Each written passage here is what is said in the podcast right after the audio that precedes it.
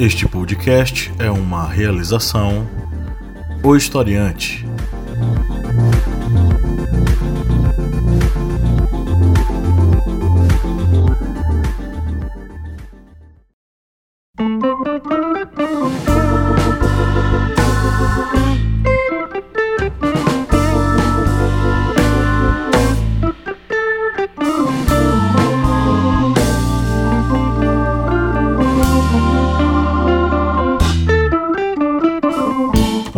Historiantes, bem-vindos a mais uma minipédia aqui no seu podcast da sobre ciências humanas, é o podcast do historiante. Sempre, toda semana aqui, né? Enchendo seus ouvidos, não com besteiras, enchendo seus ouvidos com informação, com coisa boa. Eu sou o professor Paulo Magalhães e comigo aqui, só de espírito, fisicamente não está aqui, o senhor Kleber Roberto. E aí, pessoal, beleza? E a senhorita Bianca Siqueira. Olá, pessoal. É, estamos aqui para mandar pessoas para o inferno. Não, nós estamos aqui para falar um pouco sobre o inferno. Isso mesmo. Essa criação que veio surgir com as religiões abrâmicas e essa, digamos, criação desse lugar para castigar as almas pecadoras Pois é, um, uma, inclusive um elemento é, utilizado para dominação, né, Bia? Exatamente, controle das massas, né? Imposição de alguma moral e tal. Então vamos aqui trocar uma ideia sobre esse assunto, mas antes vamos para os nossos recadinhos. Bianca Siqueira, me diga uma coisa. Eu estourei seus ouvidos agora, não, né? Não, não. Me responda uma coisa, que eu estou com dúvidas. Diga. Como é que o ouvinte consegue apoiar o historiante? Gente, é muito fácil, muito simples. É só entrar no site do apoie.se barra historiante. E aí vocês podem contribuir com a partir de quatro reais.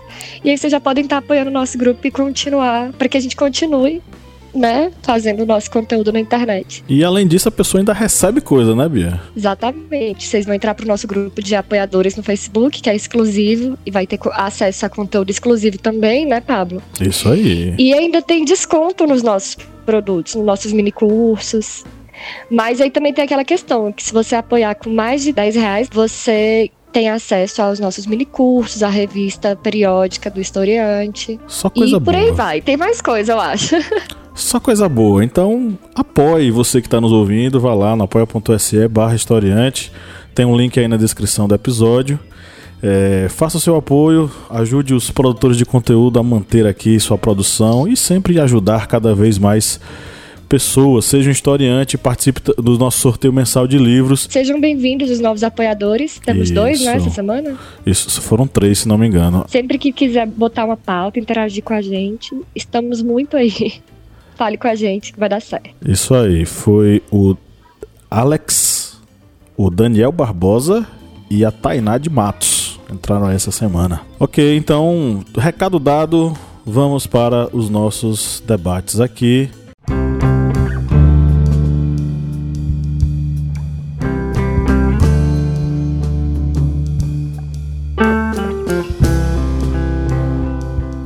Senhor Kleber, o inferno é um inferno mesmo, né?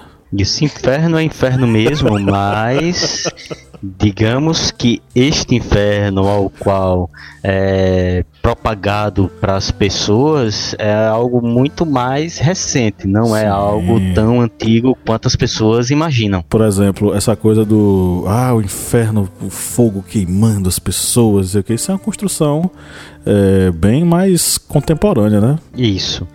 É, pois de início, quando falamos de inferno, fora das religiões abrâmicas, ou seja, o judaísmo, o cristianismo e islamismo, não havia uma concepção de um lugar para punir pessoas. Por exemplo, nas religiões antigas do, do Oriente Médio, como por exemplo, religiões é, mesopotâmicas, dos sumérios, babilônicos, não existia um lugar para punir essas pessoas, como começou a existir já com essas religiões monoteístas. Era mais uma questão, por exemplo, para onde é que os mortos vão, né? Vão para um, o mundo subterrâneo, o mundo escuro, vão para um mundo sombrio. Os O mesopotâmicos que tinham acontece no pós-morte, né? é o que acontece no pós-morte. Os mesopotâmicos Mas, acreditavam tira uma que dúvida aqui da gente. Então quer dizer que todo mundo que morreu antes disso não teve acesso ao inferno? Não, não teve. Mas não vai para um lugar bom. Bem, não havia esse local onde as almas iam ser castigadas. É, não existia um lugar que existisse dor ou existisse prazer. Não existia esse castigo, é, digamos, do sofrimento, do prazer, da dor, do desespero. Não, a pessoa, a alma, ela ia para um lugar neutro, um lugar onde que não havia nenhuma sensação. É como se fosse uma espécie de local onde a alma iria vagar. Começa a ocorrer uma certa é, modificação com isso, já começa a ser percebido do, nos, nas religiões egípcias do, do Egito Antigo. Uhum. o, Que o- como o julgamento vocês de Osíris. Isso. E você que, por exemplo, gosta da, de estudar sobre o Egito Antigo e a Mesopotâmia, vá lá e faça nosso curso de civilizações hidráulicas. Ó, o E lá aqui. Ah, é, com certeza. E com o, esse ritual já de passagem aqui você vai ter já um- uma preparação para o mundo pós-morte em que vai se tentar fazer com que a alma dessa pessoa seja salva para ir para um lugar para ter essa passagem para ser aceito no tribunal de Osíris É que tem aquela coisa da balança do o indivíduo ele é conduzido até o julgamento pelo Anubis e uma vez lá é, Maat vai julgá-lo. É uma balança, né? De um lado da balança ela vai colocar uma pena e do outro lado o coração do indivíduo. O que pesar mais, se o coração pesar mais que a pena, ele está condenado a ser devorado pelo deus crocodilo. Mas aí é que você ainda vê que não é esse castigo como uma, como nas religiões monoteístas. A alma é devorada e acabou.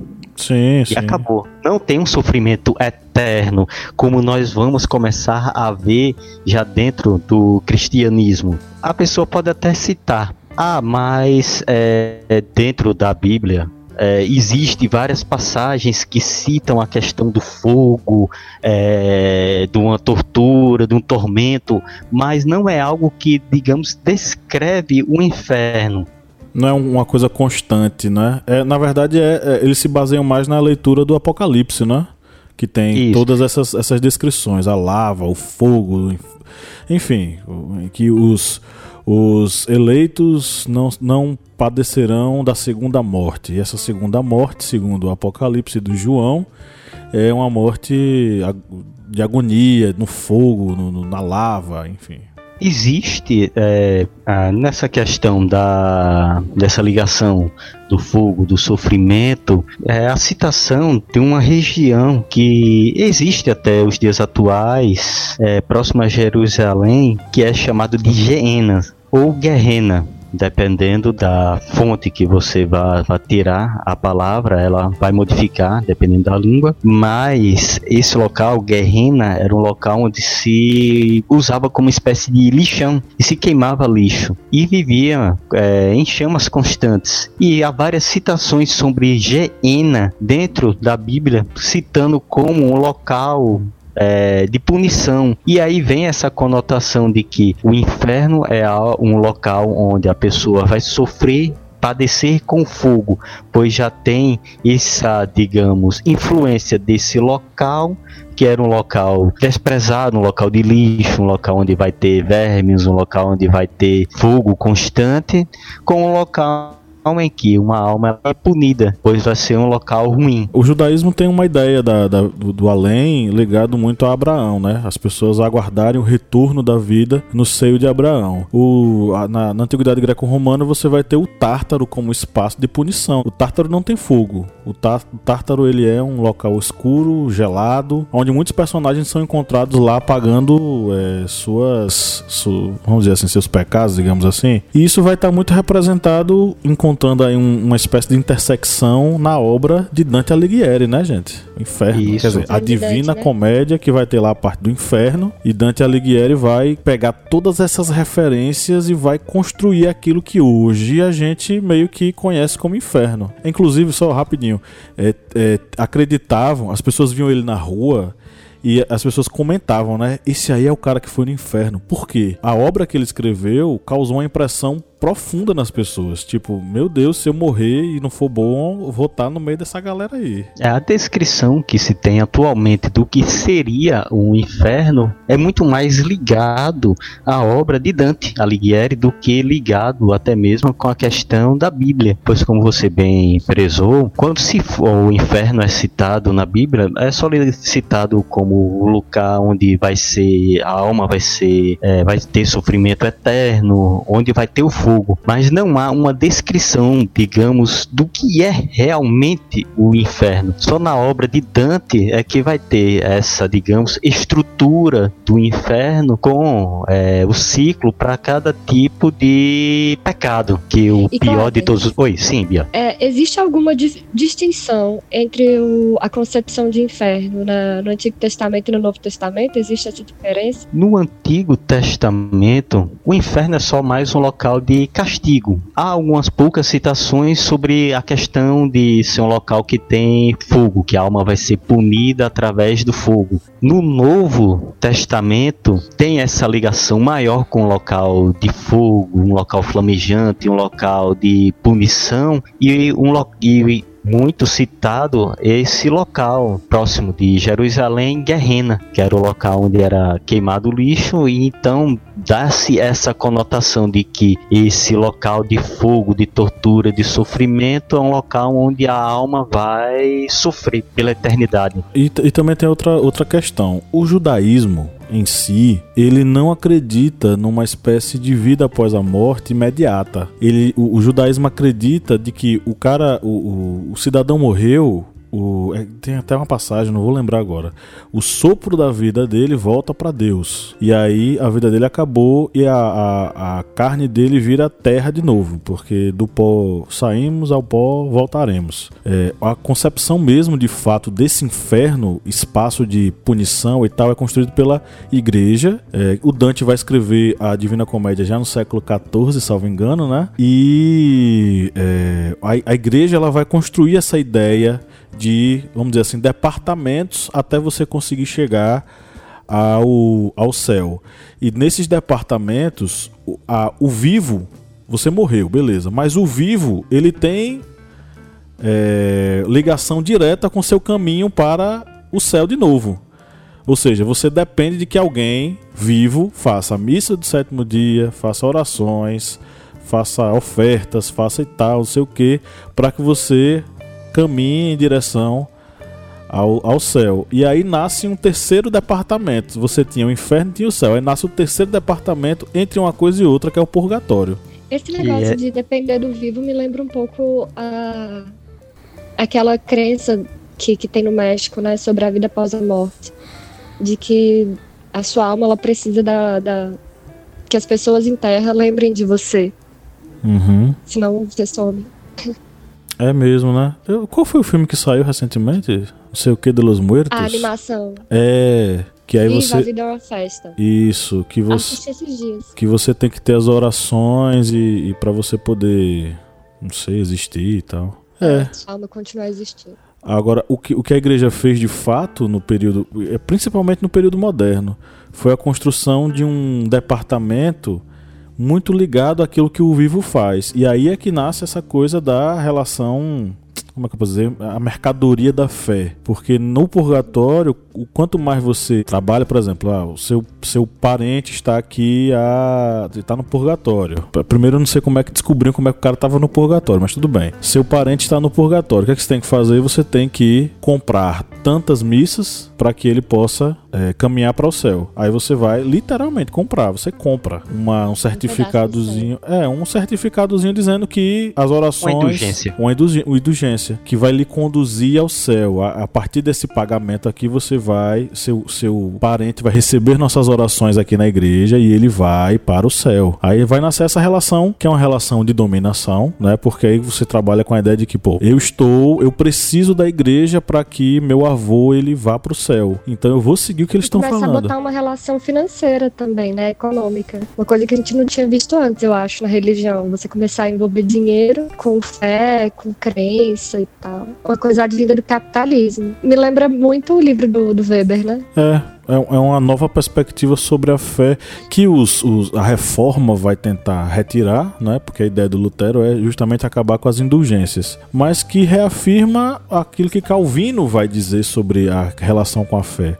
o sucesso financeiro ele está ligado diretamente à sua a você ser um escolhido de Deus, né? Para triunfar. A sua relação com Deus. Se você é, você é abençoado por Deus, é porque você tem, é, como é que fala, sucesso na Terra. Posses. Isso. Posses. Isso que mesmo. No, no, na igreja, não, na lógica capitalista significa posse, né? Dinheiro. É, e Pablo falando sobre a questão do purgatório, isso aí já é uma criação ainda mais recente que o inferno, já que dentro dessa concepção cristã, o inferno é, vai ter, digamos, essa estruturação de local de sofrimento, de tortura, a partir da obra de Dante, que ele ganha essa estrutura, digamos, essa visão do que é realmente o inferno, e dentro da Idade Média vem surgir esse purgatório. É uma criação a partir do século XII e uma das primeiras citações sobre um local onde se vai purgar almas é no segundo concílio de Lyon em 1274. É exatamente o primeiro concílio onde se dá, digamos, umas definições dogmáticas do que é um purgatório, um local onde as almas das pessoas que não foram tão más e também não foram tão boas vão purgar os seus pecados pecados. Uma espécie de um... departamento intermediário entre o inferno e o céu. Isso. Vai se redimir, né? E Ou quando fa...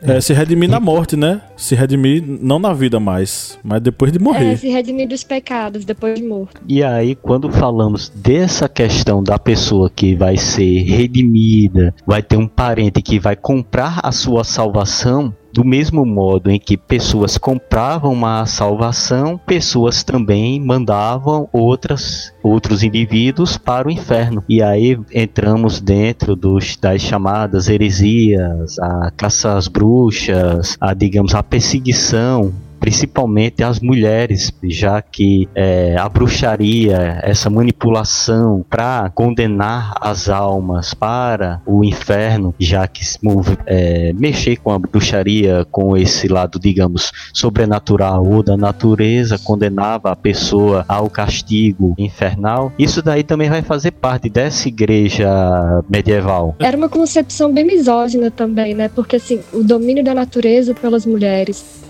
e às vezes não, não envolvia magia negra ou é, poderes sobrenaturais. Enfim, era muito. Mulheres que eram queimadas, às vezes eram mulheres que faziam tratamento para gripe ou para doenças Isso. com chá. Isso. Com chá ou flores ou plantas que pudessem ajudar a pessoa a se curar. E aí a, a igreja entendia que aquela mulher era bruxa, que ela tinha domínio sobre a natureza. Ou seja, conhecimento. A mulher com conhecimento, ela era uma ameaça. E a associação dela com o. A gente poderia até pensar no, na própria construção, nesse contexto da construção do, do inferno, a própria construção do diabo, né? Porque o diabo ele é construído nessa perspectiva e o feminino é associado ao diabo. É, ao. Como é que chama? Ao pecado, né? Essa coisa do, do, do errado, do, do vulgar. Isso. É, é, bem do feminino. E ela sendo aquela que liberou o, e não só na tradição cristã, por exemplo, no, na cultura greco-romana, na cultura helênica. A, só existe mal no mundo por causa de uma mulher, Pandora. É porque Pandora abre o baú que ela recebeu de presente de Zeus e que Epimeteu disse para ela: não abra o baú que todos os males são liberados. Eva, ela também é essa, essa conexão com o pecado. É por ela ter mordido a maçã e ter liberado o conhecimento que todos os males caíram sobre a humanidade. Então, de certo modo, essas culturas religiosas elas acabam associando a mulher ao erro, né? É, a figura feminina ao pecado, né? Pecado, chame como as variantes aí. Uhum. Pois é. A própria construção do diabo, ele tá, ela seria interessante a construção do diabo e a construção do feminino associado a essa questão da construção do inferno. Porque quem é que habita no inferno se não as bruxas e pessoas, homens, né, deixar claro que se locupletaram, vamos dizer assim, com essas mulheres é, indo a pecar, enfim. É, é, é uma questão. Eu, eu, vejo uma conexão entre essas coisas todas, né? O diabo, a perspectiva eu, eu negativa feminina. Hoje, com minhas primas no WhatsApp, sobre a questão do aborto que minha prima estava dizendo, ah, segundo a igreja, não pode usar DIL, porque o DIL ele é abortivo. Ele deixa que, que aconteça a concepção. É. E aí eu falei, não, mas assim, se você for pensar, a igreja também condena a pílula do dia seguinte, porque é um pós, né? É após o, a concepção. Isso, após o ato e após o ato, a... após a concepção. Isso. Aí ela, não, mas a igreja também condena. Aí eu fico pensando, rapaz, a igreja está condenando apenas mulheres, assim. Isso. Porque a prática do aborto ela não pode ser feita pelo homem, tese. em hum. regra, assim, o homem que não tem útero. Sim. O homem que não tem útero, ele não pode abortar. Então, assim, a gente tá falando do controle de corpos femininos. Eu fiquei pensando nisso, né? Até hoje ainda existe esse controle sobre o corpo da mulher, porque tipo o corpo da mulher ele precisa ser vigiado para ser punido e para ser controlado. Que o corpo do homem ele não, ele tem plena liberdade de fazer o que quiser, enfim. É e com aquela questão, né? Porque o cristão ele não deve fazer isso porque senão ele vai para o inferno. E aí vem essa essa coisa do inferno ser utilizado como uma ferramenta de, de controle social, justamente, controle social. Justamente, aí chega na questão do inferno, que é tipo, você quer que as pessoas não, não façam algo, isso especificamente na Idade Média, né? Você Sim, quer controlar essa massa, quer, quer controlar a natalidade, por exemplo, então vamos lá, não pode transar, porque senão você vai pro inferno. Não pode ser homossexual, não pode se embriagar, não pode. Enfim, várias regras. Porque o inferno é seu destino. E principalmente por esse detalhe. É, antes do purgatório, se você cometesse algum pecado, era castigo eterno no inferno. Não existia purgatório. Não existia ainda essa concepção, né, Kleber? Isso, não existia essa concepção de purgatório, um local onde o, digamos, pecado menor ia ser purgado, ia ser eliminado para o indivíduo, a alma do indivíduo, ganhar os céus. Qualquer pecado, o ladrão de, de, de uma galinha ia para o mesmo castigo, o mesmo tormento que um assassino. Ou seja, não existia um local diferenciado com o surgimento do purgatório. Há esse local onde se vai é, separar esses pecados menores e com a Divina Comédia de Dante Alighieri, aí vai ter uma definição ainda mais clara desses infernos, esses vários locais. Os que círculos, Dante, né, do inferno. É que para Dante o pior dos, do pior dos pecados é a traição. É, o que eu acho interessante é que, o, no, principalmente ali entre os séculos 12, 13, até, enfim, a idade moderna quase toda permeada por esse pensamento, é, a ideia de dominação com a ideia com, com o, o argumento de que se você não caminhar no lugar certo, se você se desviar pelo, pela fala do, do coisa ruim, né, do capeta, você vai para o inferno e lá você vai sofrer as consequências. Aí eu fico pensando, hoje, é, eu posso estar até errado, né? eu não sou evangélico, é, eu sou católico de formação e que nem pratico mais.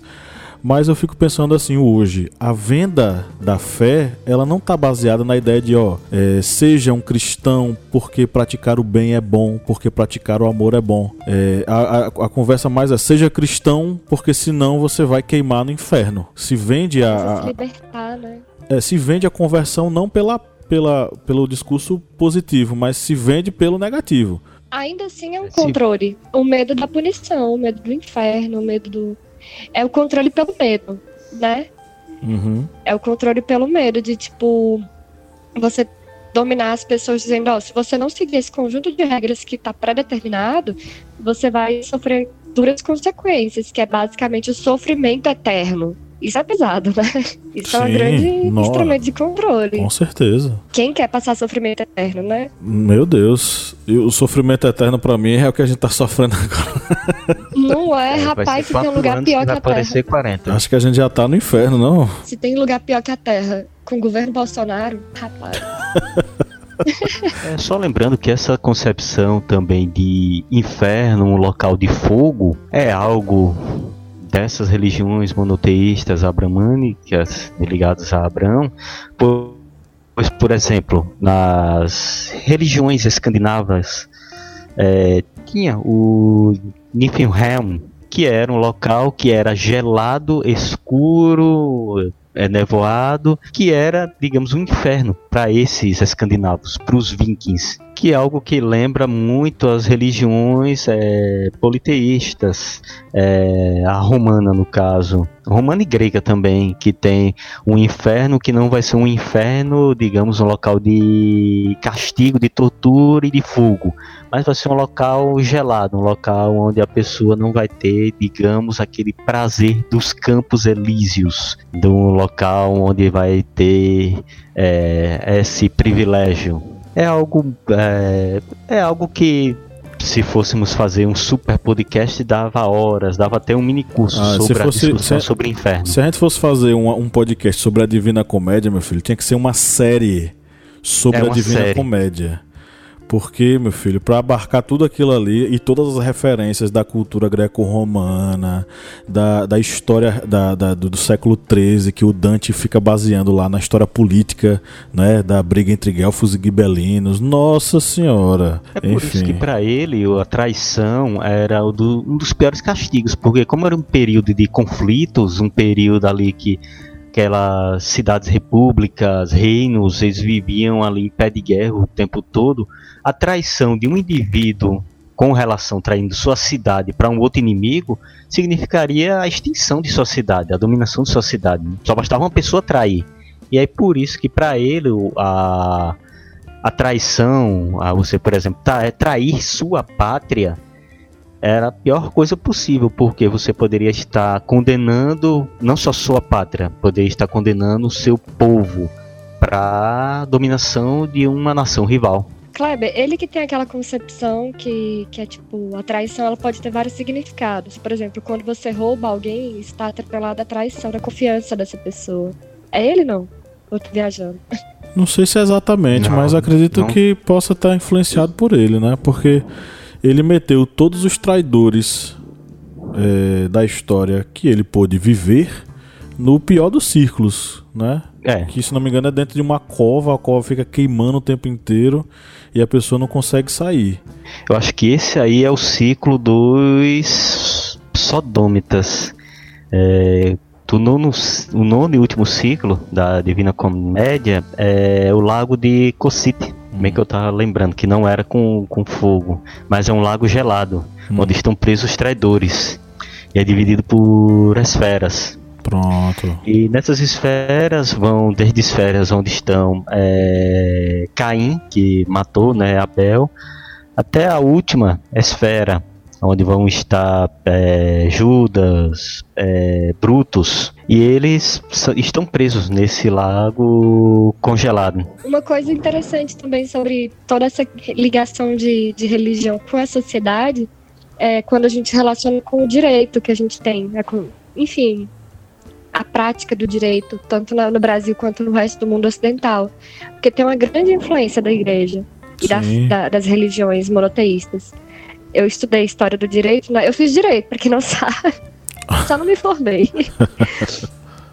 Na história do direito, eles explicam essa relação da, da, da fé com a- o direito atual. Tanto que você vê esse negócio do, da punição né, muito forte, o, o encarceramento. Enfim, aí tem, tem lugares do mundo que ainda tem essa ideia de punição é, com morte, com a vida e tal. É um, uma coisa interessante de se pensar também.